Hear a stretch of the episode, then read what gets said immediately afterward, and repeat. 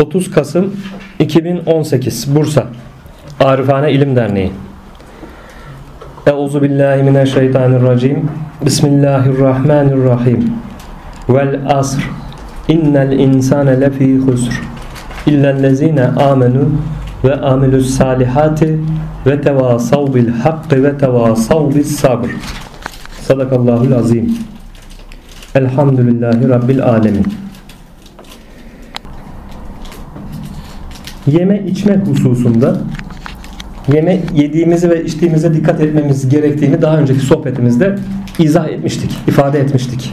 Yani insanın maneviyatının zuhur etmesi, kalp aynasının pasının gitmesi, cilalanması için ilk şart helal lokma. Boğazından helal lokma geçmesi. Çünkü helal lokma geçtiği takdirde insan yaptığı ibadetten, taatten lezzet alır hale gelir. Daha bir şuurlu bir şekilde bu ibadetini, kulluğunu yerine getirir. Huşu içerisinde geçirir. E, helal lokmanın e, ilk şart olduğunu beyan etmiştik. Bunun yanında e, ifade etmek istediğimiz şöyle bir durum var yediğimiz içtiğimiz daha önceki sohbetlerimizde de dile getirdik. Yediğimiz içtiğimiz şeyleri dışarıda yediğimiz içtiğimiz eğer zaruret halinde yiyip içiyorsak dışarıda yiyeceğimize içeceğimize dikkat etmemiz gerektiğini yani olur olmaz her yerden alıp yememek gerektiğini e, bu yiyeceklerimizin kimin elleriyle hazırlandığını bilmekte fayda olduğunu ifade etmek istiyoruz. Çünkü bu yiyecekler her kim tarafından hazırlanan bir yemek olabilir. Lokantada yediğimiz bir yiyecek olur veya bir çay ocağında oturup içtiğimiz çay olabilir. Bu yiyeceklerin, içeceklerin hazırlanma aşamasında her kimin elinden bu hazırlık yapılıyorsa onların düşüncelerinin bu yiyeceklere sirayet ettiğini belirtmek istiyorum. Yani e, olumsuz düşünceler var ise e, dini İslam'ın e, dışında bir yaşantı tarzı var ise bunu hazırlayan kişi bu yiyecekleri dolayısıyla ondaki düşünceler kalbindeki karan, karartı diyelim bu yiyeceklere sirayet eder. Biz de olur olmaz yerlerden bu yiyecekleri yediğimizde bu sirayet bizim üzerimize de geçer. Ondan sonra kendi kendimize deriz ya işte yaptığım ibadetten, taatten pek e, haz duymuyorum. Lezzet almıyorum. Nedendir acaba? İşte nedeni bu tarz e, hadiseler de bunun nedenlerindendir. Bununla birlikte evlerimizde yapılan yiyecekler hususuna geldiğimizde evimizde hanım kardeşlerimizin yaptığı hazırladığı yemeklerde de eğer ki aile huzurunun sağlanması düşünülüyorsa huzurlu bir hayat yaşanmak düşünülüyorsa ki bu olması lazım. Bir defa Allah'ın emrine riayet eder bir yaşantı içerisinde olması lazım eşler, aile, çocuklar. Burada Allah'ın emrini gözetir bir yaşantıyla birlikte e, hanım kardeşlerimiz ev işlerini gördüklerinde, evin yemeğini e, yemek hazırladıklarında çocukları için, eşleri için bu yemek hazırlama safhasında düşünceleri yine hazırladıkları yemeklere sirayet eder. Onun için e, hanım kardeşlerimiz bu yemek hazırlarken Allah'ı zikir halinde olumlu düşünceler içerisinde hazırlarsalar hazırlamış oldukları bu yemekler şifa olur. Aileye, eşe, çocuklara şifa olur. Sağlık getirir, afiyet getirir, huzur getirir, mutluluk getirir. Yapılan ibadet ve taatlerde huşu getirir. Bu e, hadiseye de dikkat etmek gerekir. Yani her zaman olumlu düşünce içerisinde olmak lazım. Müslüman olumsuz düşünce içerisine girmez. Bakın e, suizan, kötü zan dediğimiz suizandan hesaba çekilecekken insan hüsnü zandan bir hesaba çekilmeyecek. Yani bir insan birine hüsnü zan beslediğinden dolayı sen Allahu Teala niye hüsnü zan besledin? Bunun cezası budur diye kalkıp bir ceza vermiyor. Ama suizanda hesaba çekiliyor insan. Yani o kötü düşüncelerden dolayı, suizandan dolayı hesaba çekiliyor. Burada e, hüsnü zan içerisinde olmaya gayret etmemiz lazım. Hep olumlu düşünceler içerisinde. Bunlar bütün bu düşünceler bizim işimize de sirayet eder. Yani her ne iş ile iştigal ediyorsak, ticarette iştigal ediyor olabiliriz, memuriyette çalışıyor olabiliriz, işçi olabiliriz, esnaf olabiliriz, her neyse. Her ne işle iştigal ediyorsak daima pozitif dediğimiz olumlu düşünceler içerisinde olur isek bu düşüncelerimiz yaptığımız işe de sirayet eder. Bu işte bu düşüncelerden dolayı olumlu şekilde etkilenir. Bakın insan beyni olumsuz düşüncelerle aslında olumsuzluğu kendi üzerine bir paratoner gibi nasıl ki e, camilerin tepesinde kubbelerinde vardır paratonerler düşen yıldırımı çekmesi için. İşte olumsuz düşündüğünde de insan paratoner gibi bu olumsuzluğu kendine otomatik olarak çeker. Yani bu olumsuzluk işi hakkında olabilir, eşi hakkında olabilir, çoluğu çocuğu hakkında olabilir. Her ne hakkında olursa olsun sürekli karamsar, olumsuz bir düşünce içerisinde olursa bu düşünce işe de sirayet eder. Ondan sonra kişi düşünür ya işte neden e, işlerim doğru gitmiyor, düzgün gitmiyor? Neden e, daha önceleri iyiydi, şimdi niye böyle oldu gibi e, düşünceye girebilir. Bunun etkenlerinden bir tanesi de illa bu değil, bu da bir etkendir ama farklı etkenler de var tabii ki. İşte e, yalan söylemeden işini yapmak, Allah'ın emrine uygun kulluk vazifesini yerine getirmek. Bunlar hep bir etkendir tabii insanın işine de sirayet eder. Ama burada bugün kastetmek, anlatmak istediğim dava olumsuz düşünce. Negatif düşünce dediğimiz düşünceler insana e, işine sirayet eder. Yaptığı ticaretindeki görüşmelerde, alışverişinde olacak iş olmayabilir, bozulabilir.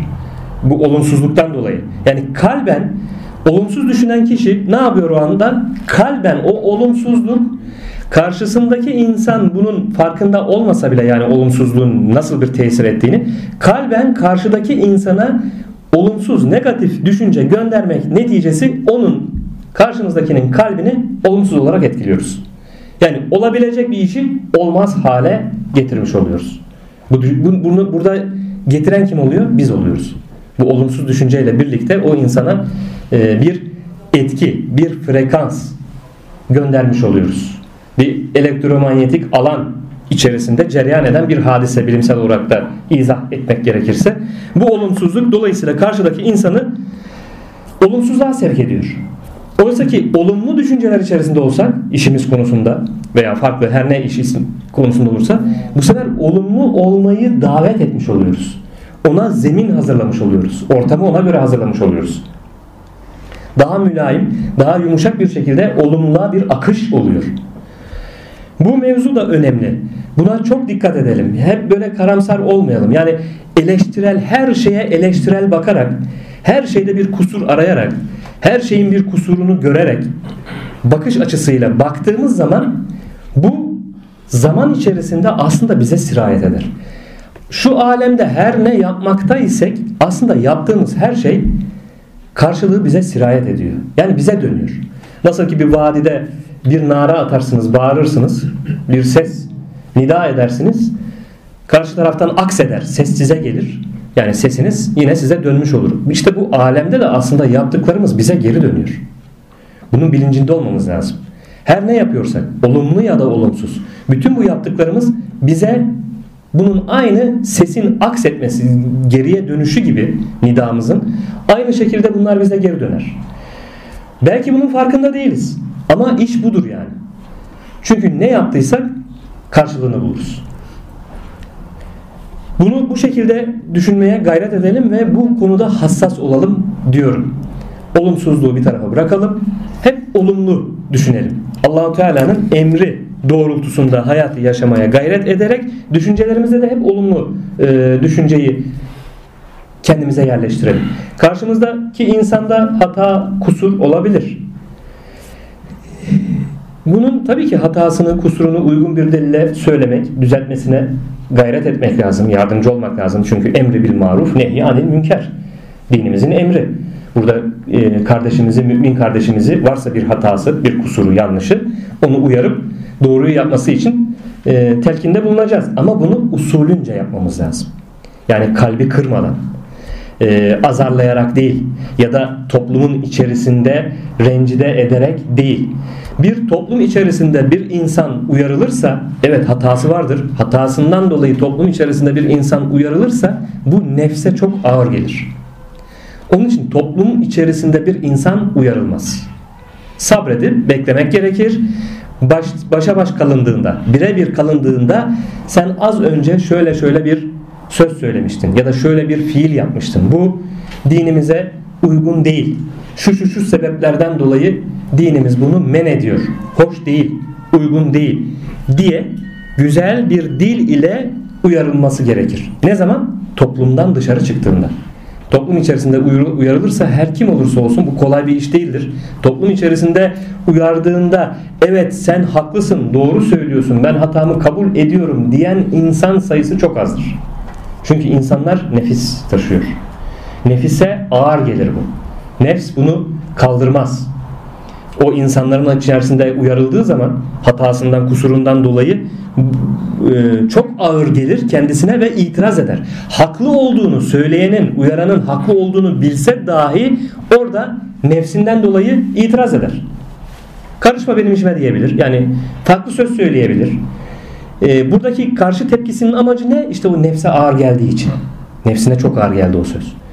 Ama birebir olunan yerlerde söylendiği zaman her ne kadar nefse de ağır gelse başka insanlar duymayacağı için bu eleştiriyi burada kabul edebilir. Bir de usul önemli işte. Tarz önemli. Yani o kişiyi uyarmaktaki usul ve tarz uygun bir dil ile uyarılırsa o zaman evet hatasını, kusurunu kabul eder. Ee, bir daha yapmamaya gayret ederim der. Bu önemli. Yine toplumda münasebette bulunduğumuz insanlar yani karşılıklı ilişki içerisinde olduğumuz insanlar iş ortamı olabilir, e, gelen giden insan olabilir, misafirlerimiz olabilir. Bunlarla olan münasebetimizde sürekli münasebet halinde bulunduğumuz insanlarda karşılıklı kalplerin alışverişi vardır. Yani karşılıklı oturmada da böyledir. Bir topluma girdik. Bir insanla bir sohbetimiz, muhabbetimiz var. Bir konu görüşüyoruz. Karşılıklı oturduk. Yarım saat, bir saat karşılıklı bir e, görüşmemiz oldu. Bu ister iş görüşmesi olsun, ister farklı bir görüşme olsun. Dini konulardaki görüşme olsun veya iş görüşmesi olsun veya dünyalık meselelerle alakalı bir görüşme olsun. Münasebette bulunduğumuz insanlarla karşılıklı görüşürken karşılıklı beyinler arasında bir alışveriş olur. Ya da tasavvufi manada kalpler karşı karşıya geldiğinde kalpten kalbe bir akış olur. Bu hususa da dikkat etmek lazım. Yani karşımızda karşılıklı olarak oturduğumuz insan nasıl bir insan? Nasıl bir ahlak üzere olan insan? Eğer karşımızdaki insan ahlakı bozuk bir insan ise onun bozuk ahlakından dolayı kalbinden bize doğru bir bozukluk akar. Bunu bilelim.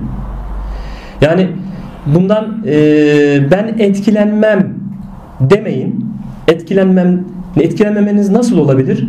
Belli bir mertebede ilim sahibi olup da kalbinizi, kalp aynasını parlattıysanız, çok güzel bir şekilde parlattıysanız, Allah'a hakkıyla kulluğunuzu yerine getiriyorsanız, belli bir düzeyde de ilim sahibiyseniz evet o zaman etkilenmezsiniz. O zaman sizin kalbinizden gelen akış ile karşınızdaki etkilenme, etkilenme altında kalır. Ona iyilikler, güzellikler akar. Ama o mertebeye gelmediysek o düzeyde, o mertebede bir ilim sahibi olmadıysak, kalbimizi muhafaza edecek düzeyde değil isek bu sefer karşımızdaki insanın o kötü e, tabir ettiğimiz ahlaka sahip olan insanın ahlakından bize sirayet eder. Bir akış olur kalpten. Onun için oturduğumuz mekanlarda kimlerle karşı karşıya oturmaktayız? Buna dikkat edelim kalbimizi her zaman murakabe altında tutalım. Yani kontrol altında tutalım. İçten, iç alemden dışımızda dünyalık meselelerle bir iştigalimiz olsa dahi bir görüşmemiz, bir mevzuyu izah etmemiz, işimizden dolayı olabilir, memuriyet hayatımız olabilir, ticaretimiz olabilir. Tabii ki çeşit çeşit insanla görüşmemiz olacak.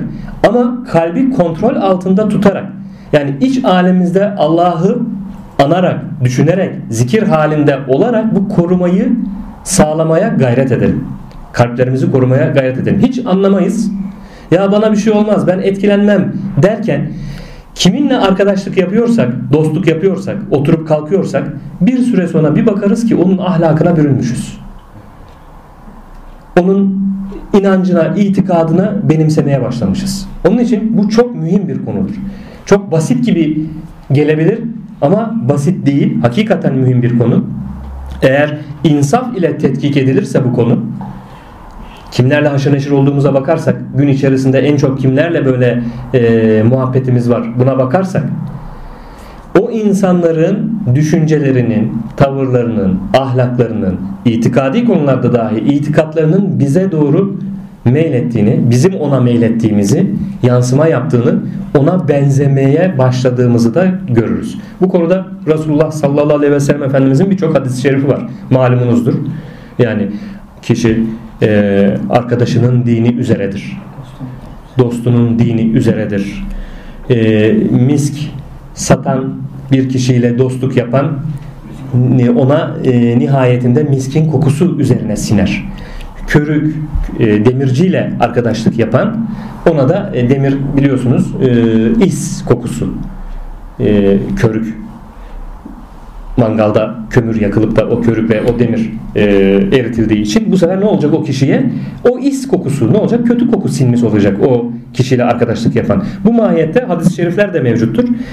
Bu arkadaş çok mühim. Yani insanları günümüzde günümüzde çok mühim. Yani dostluk yaptığımız, arkadaşlık yaptığımız kişileri doğru seçmemiz lazım. İyi seçmemiz lazım. Belli bir ilim düzeyinde değilsek ki çoğumuz değil o mertebede değilsek o zaman biz karşımızdaki insanın e, ahlakı bize sirayet edecektir. Bu iki kere iki dört hesabı açık aşikar bir hakikattir yani.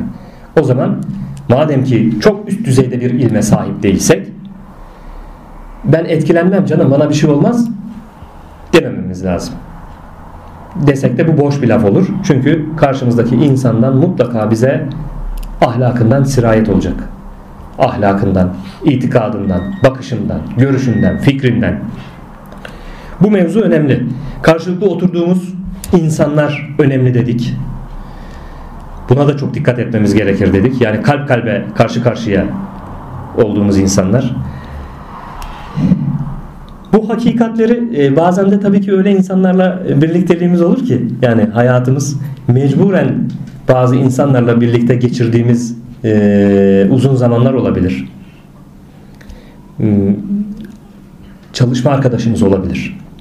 Mecburen bununla birlikte bir zaman geçiriyor olabiliriz. Çalışma arkadaşlarımızla. Burada da kalbimizi murakabe ederek veyahut da ailemizde bu tarz insanlar olabilir. Olur ya karı koca arasında birisi e, batıdadır birisi doğudadır yani fikir olarak e, bu gibi durumlarda ne yapılması lazım? Allah böyle insanlara tabii ki e, kolaylıklar versin inşallah. Zor bir durum. Yani aile içerisinde olursa iki zıt kutup bu iki zıt kutubun anlaşması ortak noktayı bulma hususunda ya da işte dinin hükümlerini yerine getirme ve yaşama hususunda büyük sıkıntılar olur. Hocam zırh geçirmesi lazım. Yani büyük sıkıntılar olur tabi. Allah kolaylıklar versin. Kolay bir şey değildir bu, bu tarz şeyler. Onun için hani Resulullah Efendimizin yine evlilikle alakalı e, mevzularda e, ahlakı güzel olanı seçin buyuruyor ya. E, bu önemli yani evlilikte eğer ki bir salih bir insan saliha bir kadın ile evlendiyse ya da saliha bir kadın salih bir insanla evlendiyse o nur ala nur birbirlerine dini yaşamak hususunda muazzam bir destek olurlar. Teşvik olurlar. Tabii ki. O zaman hamd etmeleri gerekir Allahu Teala'ya. Büyük bir nimettir yani. Yoksa iki zıt kutup olursa e, çok zorluklar çıkar. Muhakkak. Tabi bunun da ölçüleri var. Yani zıt kutup varsa peki ne yapılacak e, hocam denilecek olursa bunun bir takım detayları var, teferruatı var. Ona şimdi girmeyelim. Bunun bir takım ölçüleri var. Yani dinin hükümleri, e, Allahu Teala'nın emirleri, Resulullah Efendimizin sünneti seniyesi ortada bu konuyla alakalı. E, detaylıca araştırılıp ona göre hareket edilmesi gereken mevzular vardır. Burada o da girmeyelim. Evet, karşımızdaki kişinin de oturduğumuz oturduğumuzda karşımızda tamamen kalbimizin karşısına gelen kişiye de dikkat etmemiz gerektiğini de böylece anlamış olduk.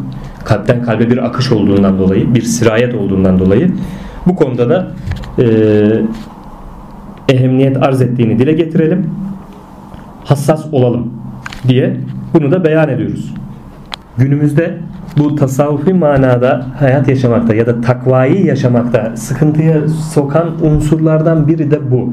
Artık yani ister istemez e, şartlar öyle bir hale gelmiş ki dışarıdan muhakkak bir şeyler yemek zorunda kalıyor insan. Bu hassasiyeti ne kadar gösterebilirsek takvada da o kadar e, parlak olur yaşadığımız takva aktif olur. Ama bu hassasiyeti ne kadar gösteremiyorsak yani dışarıda o yediğimiz içtiğimiz e, gıdaları seçmekte yediğimiz yerleri seçmekte hassasiyet gösteremiyorsak e, bu takvayı yaşamak da o kadar uzak olur bizden maalesef. Bu, bu bir hakikat yani. Hani kimisi kimisi diyebilir yani öyle bir ortam var ki çalıştığım ortam mecburen dışarıda yemek zorunda kalıyorum. İşte ne kadar seçebiliyorsak, seçici olabiliyorsak buna e, dikkat etmek lazım. İmkanımız varsa yani e, seçme imkanımız varsa bu yemeklerin nerede yapılıp getirildiği misal veriyorum bir aşeviyle anlaştık bize e, yemek geliyor diyelim çalışanlarımız var. En azından bu aşevinin nasıl bir yer olduğu e, kimler tarafından çalıştırıldığı veya çalışanlarının kimler olduğu hususuna araştırabiliyorsak araştırmaya gayret edelim. Çünkü bunlar sirayet edecek yani. Bize sirayet edecek yani. E ben işte bunları araştıramıyorum, edemiyorum, ne yapalım falan diyorsak o zaman da sonucuna da katlanmak zorundayız. Çocukları nasıl koruyacağız hocam? Çocukları e, çocukları korumak hususunda bir defa çocuklara e, usulüne uygun bir şekilde çocuklara bu hakikatleri yavaş yavaş belli bir yaşa geldikten sonra vermeye gayret etmemiz lazım. Yani çocuk e, çok ufak yaştan eğitime başlama, başlanılması gerekiyor zaten dini hususta. Dini e, hakikatleri ya da Allah'ın emirlerini ifade etmek hususunda çocuklara ufak yaştan itibaren usulünce uygun bir şekilde e, onun ilgisini çekecek tarzda anlatarak sıkmadan usandırmadan e, baskı kurarak değil e, onun e, dikkatini çekecek şekilde ödül ödüllendirme mesela bazı şeylerde e, doğru olanı yapması hususunda ödüllendirerek, ödül vererek. Tabi bu konuda e, eserler okunabilir. Çocuk psikolojisiyle alakalı, çocuğa nasıl yaklaşılması gerektiğine dair, bu konunun çocuğa nasıl yaklaşılmasına gerektiğine dair, çocuk psikolojisine dair bir konunun uzmanı değiliz. Ama bu konuda tabii ki ebeveynler olarak bu konuda eserler de okunabilir. Yani e, eserler okunabilir derken özellikle belirtmek istiyorum. Bu eserleri yazanların inançlı, itikatlı insanlar olmasına gayret edelim. Yoksa bu konuda çok eserler var psikoloji konusunda. İnançlı, itikatlı insanlar tarafından yazılmış psikoloji kaynaklarına itibar edelim. Bunda da seçici olalım. Çünkü eğer bunda seçici olmazsak olaya tamamen e, felsefi cihetten bakan bu bakış açısıyla bakanların e, kaleme aldığı eserler bize dini açıdan sağlıklı bir sonuç getirmez. Bu konu çok mühim bir konudur. Ee, mesela günümüzde konu açıldı yine. Bu konudan daha önce sohbetimizde de bahsetmiştik ama yeri geldi. O oradan bunu çağrışım yaptırıyor. Günümüzde birçok yetişkin insan ya da e, çocukluktan işte e, yetişkinliğe geçme döneminde olan insanlarda çağımızda hastalıklar görülmeye başladı. Neymiş? İşte e, psikolojik rahatsızlıklar. Öyle deniliyor. Psikolojik rahatsızlıklar, hastalıklar görülüyor. Bunlar neden kaynaklanıyor? Bunlar ebeveynlerin dinimizi hakkıyla bilip yaşamadığı ve çocuklarına anlatmadığı, ifade etmediğinden dolayı bu sefer bu rahatsızlıklar işte gerek çocuklarda görülüyor, gerek yetişkinlerde görülüyor.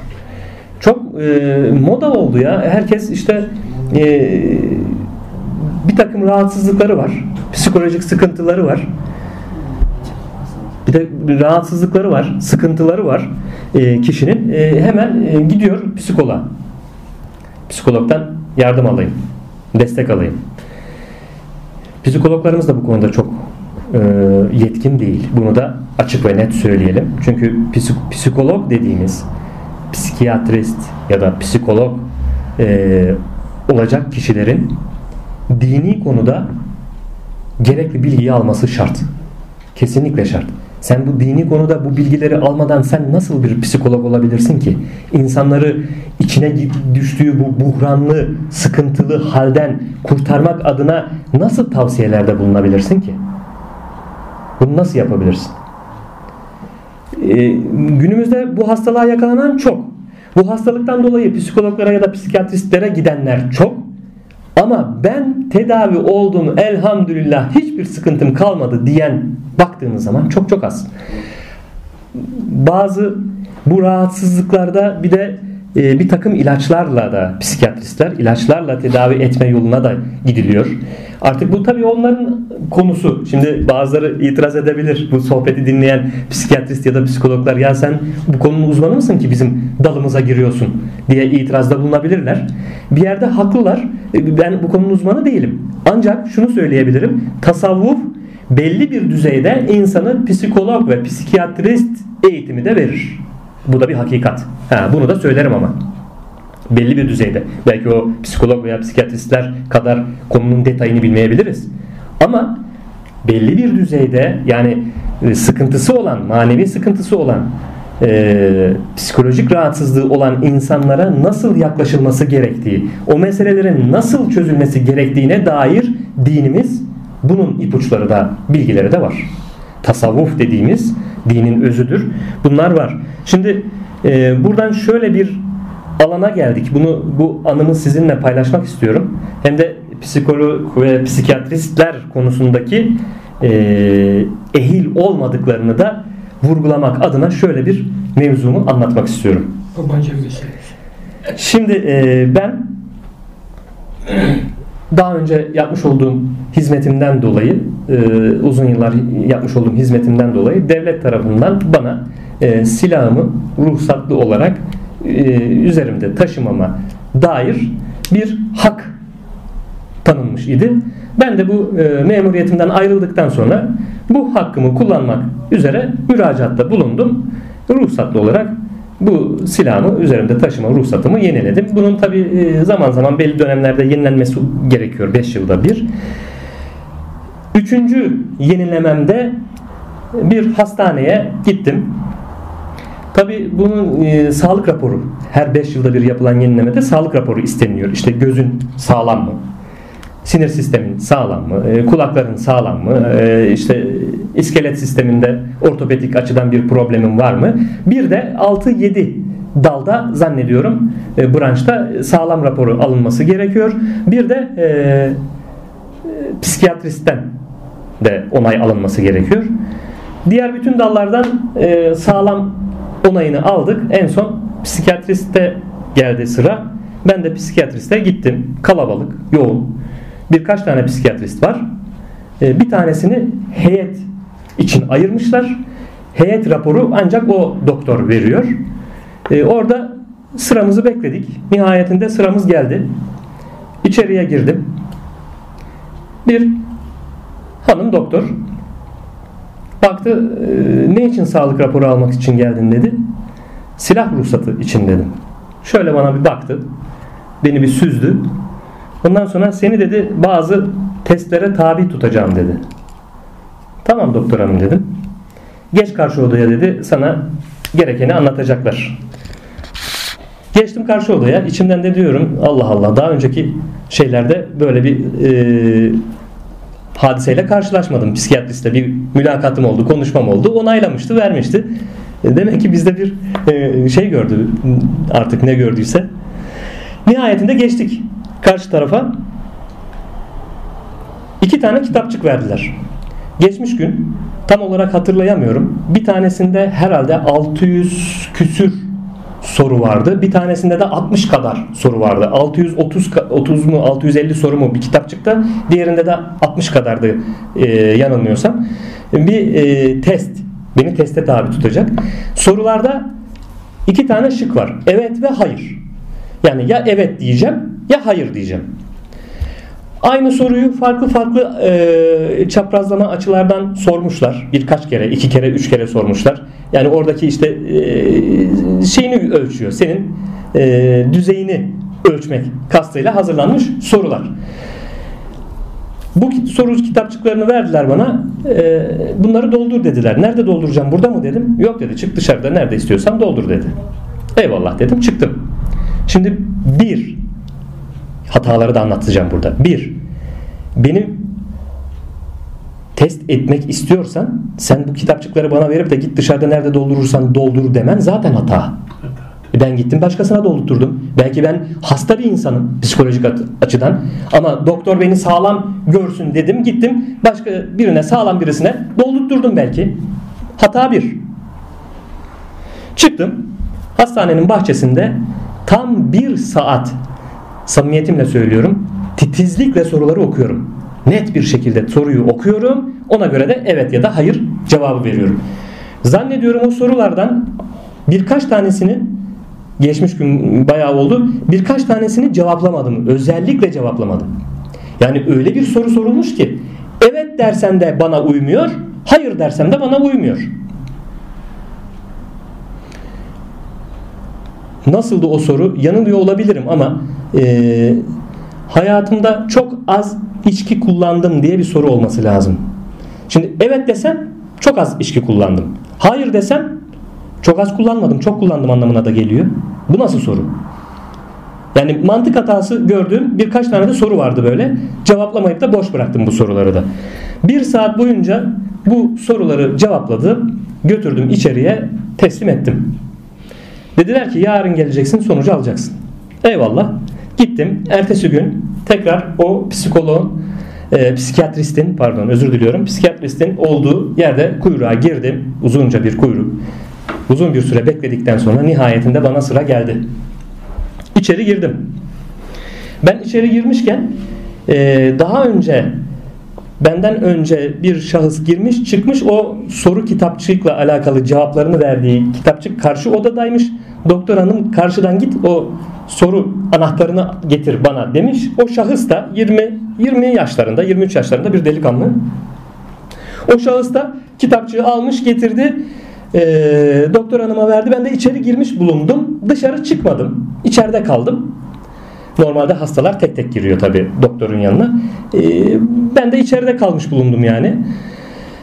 Bana da e, doktor hanım da çık da demedi. Ben orada kenarda bekliyorum şimdi. Bu şahsa döndü. İsmini halen hatırlıyorum. Mustafa dedi. Mustafa ne bu yaptığın dedi. Sen dedi bu soruları dedi hiç doğru düzgün cevaplamamışsın dedi. Çocuk delikanlı sıkıla utana doktor hanım ben cevapladım. Hayır dedi doğru düzgün cevaplamamışsın sen bunları dedi. Sen de dedi bir takım dedi kişilik problemleri gözüküyor dedi bu sonuçlara göre cevaplara göre dedi. Yoksa salladın mı sen bunları dedi. Okumadan mı salladın dedi. Doktor yok dedi doktor hanım dedi hepsi okudum ona göre de cevapladım dedi. Sen dedi ne için alacaktın bu sağlık raporunu? Ben dedi az subaylığa müracaat ettim. Az subay olmak istiyorum. Aa dedi bir de silahlı devlet memuru olacaksın. Bu durumda dedi ben sana dedi veremem dedi. Sen dedi sıkıntılar görüyorum dedi. Nasıl sıkıntılar doktor hanım ne görüyorsunuz neden veremezsiniz falan dedi çocuk üzülmeye başladı delikanlı. Ben dedi biraz düşünmem lazım dedi. Mustafa dedi çık dışarı dedi bir düşüneyim bakayım dedi. Mustafa çıktı dışarı. Sıra geldi bana. Senin ismin ne dedi? Söyledim ismimi. Çıkarttı oradan benim kağıdımı, cevap anahtarımı. Aa dedi sen de Mustafa gibi yapmışsın dedi soruları dedi. Cevap e, okumadan dedi sallamışsın dedi. Nereden biliyorsunuz doktor hanım yanımda mıydınız dedim. Bakın aynen bana bu şekilde muamele yaptı. Sen dedi okumadan cevap sallamışsın soruları. Nereden biliyorsunuz dedim doktor hanım. Yanımda mıydınız bunu cevaplarken dedim. Ama dedi sonuçlar öyle gözüküyor dedi. Sende dedi bir takım sorunlar var dedi. Ne sorunları var dedim. Kişilik sorunları var dedi. Nereden anladınız kişilik sorunu dedim. Benimle mülakatınız oldu mu? E buradaki sorulardan anlıyoruz biz dedi. Neye göre anlıyorsunuz dedim. Soruların neyine göre anlıyorsunuz dedim. Benim problemimi dedim. Sıkıntılarımı dedim. Bakın doktor hanım dedim. Beni dedim zor da bırakmayın. Ben dedim bu birinci değil. Ben yıllarca zaten bu memuriyette bulunmuşum. İki kez de bu şeyimi yenilemişim. Ruhsatımı. Üçüncü kez yenilemeye gelmişim. Siz dedim ne sorun görüyorsunuz bende? Ne problem görüyorsunuz da dedim böyle konuşuyorsunuz. Orada ben dedi bu durumda dedi size dedi e, ne yapacaksınız siz bu sağlık raporuna dedi ne yapmak istiyorsunuz dedi. E, dedim silah ruhsatım için alıyorum. Aa bir de dedi silah ruhsatı için alıyorsunuz. Ne dedi bu silahınızı da evde mi bulunduracaksınız? Bulundurma ruhsatı mı alıyorsunuz? Hayır taşıma ruhsatı dedim.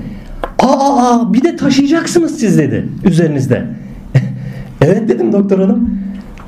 Olmaz dedi. Ne olmaz dedim doktor hanım. Siz dedi bir de silah taşıyacaksınız üzerinizde. Ben dedi bunu veremem. Neye göre veremezsiniz dedim. Neye göre veremiyorsunuz o zaman? Ne verememenin sebebini anlatın bana. Bu, beni Mustafa gibi dışarı çıkarmadı. Şuraya dedi karşıya lütfen oturun dedi.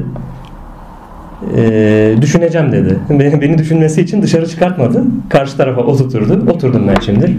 Doktor hanım dedim. Bakın bu benim kaçıncı ruhsatımı yenileyişim. Hiçbir sorun problem yaşamadım. Ben kendi sağlığımla alakalı bir problemin olmadığına da inançlıyım. Eminim. Eğer bir problem görüyorsanız problemin ne olduğunu söyleyin o zaman dedim. Bana izah edin. Nihayetinde dedi ki bakın bu bir psikiyatrist diyor. Ha, burada isim vermeden açıklıyorum ama dev, e, olur ki bu sohbetimizi dinleyen yetkililer, kişiler inşallah böyle görevleri ehli olana versinler lütfen. Lütfen ehli olana versinler. Ehli olmayanları böyle yerlerde görev yaptırmasınlar. Bu psikiyatrist hanımefendi bana dedi ki seninle bir anlaşma yapalım dedi. Güldüm. Ne anlaşması yapacağız doktor hanım dedim. Bana dedi söz vereceksin. Neye söz vereceğim doktor hanım dedim. Sana dedi olur vereceğim. Evet sağlam raporu vereceğim. Ama dedi bir yaramazlık yapmayacağına söz vereceksin bana dedi. Siz ne, ne söylüyorsunuz dedim doktor hanım. Ne demek yaramazlık yapmayacaksın? Yani bir psikiyatrist bu lafı nasıl söyleyebilir ya? Bir yaramazlık yani silahla ben bir yaramazlık yapacakmışım da ona göre onun kafasında bir yaramazlık yapmayacağına söz verirsen sağlam vereceğim diyor. Hastaysam niye sağlam veriyorsun? Problemliysem sen nasıl sağlam raporu verebilirsin? Sağlamsam niye benimle oynuyorsun hasta muamelesi yapıyorsun? Olmaz. Ben kendi kafamdan kuruyorum. Planlıyorum. Eğer ki diyorum bu sağlam raporu vermezse ben buradan şimdi çıkarım. Doğru. Hastanenin başhekimine itirazda bulunurum. Benim beni problemli gördüyse ben bu doktorun bu problemli onayını yani sağlam değildir onayını kabul etmiyorum.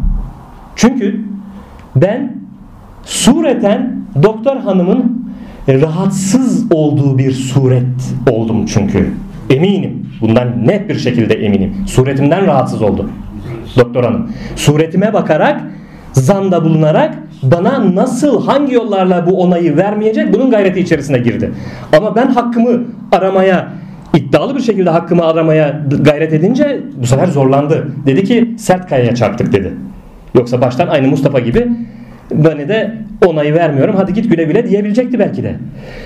Ben kendi kafamdan kurdum. Dedim ki giderim başhekime itiraz ederim. Ben bu doktorun vermiş olduğu olumsuz raporu kabul etmiyorum. Kaç tane hastanenizde psikiyatrist varsa heyetin huzuruna beni çıkarın. Başka psikiyatristlerin huzuruna da çıkarın. Beni nasıl test edeceklerse etsinler. Eğer ki bir problemim, hastalığım varsa zaten bu benim hakkım değildir. Eyvallah derim. Ama bu doktorun tavrı net ortada yani. Suretimden rahatsız olduğu. Aynen böyle dedi. Evet söz verirsen dedi. Ben dedim siz nasıl neler söylüyorsunuz doktor hanım? Ben dedim 15 yıla yakın hizmet etmişim. Ve üçüncü kez tek, e, bunu yenilemeye gelmişim. Bu görevim dahilinde olduğum süre içerisinde ve hayatımda hiçbir zaman hep Allah'ın emrini gözetmişim. Ona göre bir hayat yaşamaya gayret etmişim. Hiçbir zaman haksız bir eylemde bulunmamaya gayret etmişim. Bir yanlışlık yapmamışım. Sizin tabirinizle yaramazlık yapmamışım. Siz dedim nasıl böyle bir şey söyleyebilirsiniz yani? Bunu nasıl diyebilirsiniz? Nihayetinde evet dedi sağlam raporunu vereceğim. Fakat dedi ee, bir de dedi şerh düşeceğim dedi. Şimdi ben düşündüm şerh düşeceğim deyince ne yapacak bu olumsuz bir şeyler mi yazacak gene? Ha, düşünüyorum e, başhekime giderim. Olmadı il sağlık müdürlüğüne çıkarım. Olmadı sağlık bakanına kadar ta ki cumhurbaşkanına kadar gerekirse dilekçemi de yazarım uğraşırım diyorum kendim. Yani hakkımı ararım. Kendi planımı böyle yapıyorum eğer vermezse diye. Nihayetinde evet dedi yazdı. Ee, bir de e, not yazmış. Tabi e, doktorların yazısı malumunuz okunmuyor. Kolay değil. Fakat şöyle bir ibare yazmış bana. Çıkınca şu ibareyi okudum. Bu ibarede ne anlama geliyor artık bilemiyorum. Dinleyiciler de kendileri e, düşüncelerine bırakıyorum. Profili geçersiz olmakla birlikte herhangi bir probleme rastlanamamıştır. Evet doktorun yazdığı da bu profili geçersiz olmakla birlikte herhangi bir probleme rastlanamamıştır dedi. Onay verdi. Gittik ruhsatımızı aldık. İşte buradan işin ehli olana verilmesi lazım. Maalesef yani bu her kademede yani devlet memuru kademesinde olsun, işçi kademesinde olsun, e, başka toplumumuzdaki diğer kademelerde olsun iş ehline verilmesi lazım. Eğer ki insanın sureten dış görünüşüne bakarak farklı bir e, inancı olduğundan dolayı insana bir etiket yapıştırıp da ben buna kardeşim onay vermiyorum deme yetkisini bu, bu, bu, tarz, bu tarz insanlar nerede buluyorlar? Nasıl buluyorlar kendilerinde yani?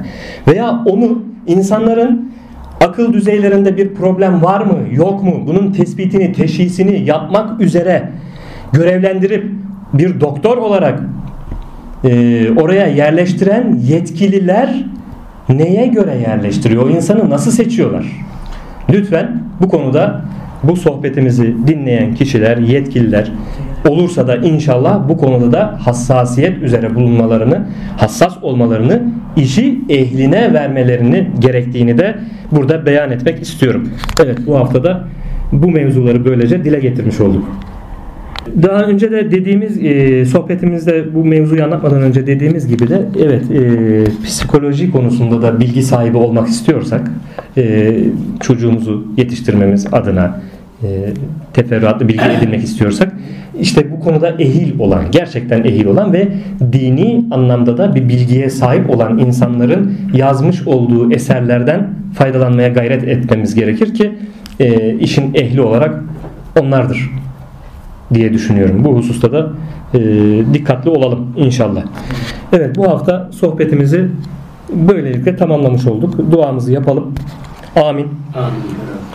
Euzu billahi mineşşeytanirracim. Bismillahirrahmanirrahim. Allahümme Rabbena atina fid dünya haseneten ve fil ahireti haseneten ve qina azaben nar. Allahümme mağfirli ve li valideyye ve lil müminine vel el ahyai minkum el emmat. Allahümme salli ala seyyidina Muhammedin il fatihi lima uliqa vel hatimi lima sabaga. Nasırıl hakkı bil hakkı vel hadi ila sıratikel mustakim ve ala alihi hakkı kadrihi ve miktarihi azim Subhanellezi yarani Subhanellezi mekani ya'lemu mekani. Subhanellezi yarani. Esselatu ve selamu aleyke ya Resulullah Esselatu ve selamu aleyke ya Habiballah Esselatu ve selamu aleyke ya seyyidel evvelin vel ahirin salavatullahi aleyhim ve aleyna ecmain. Subhane rabbike rabbil izzeti amma yesifun ve selamun alel murselin velhamdülillahi rabbil alemin. El Fatiha.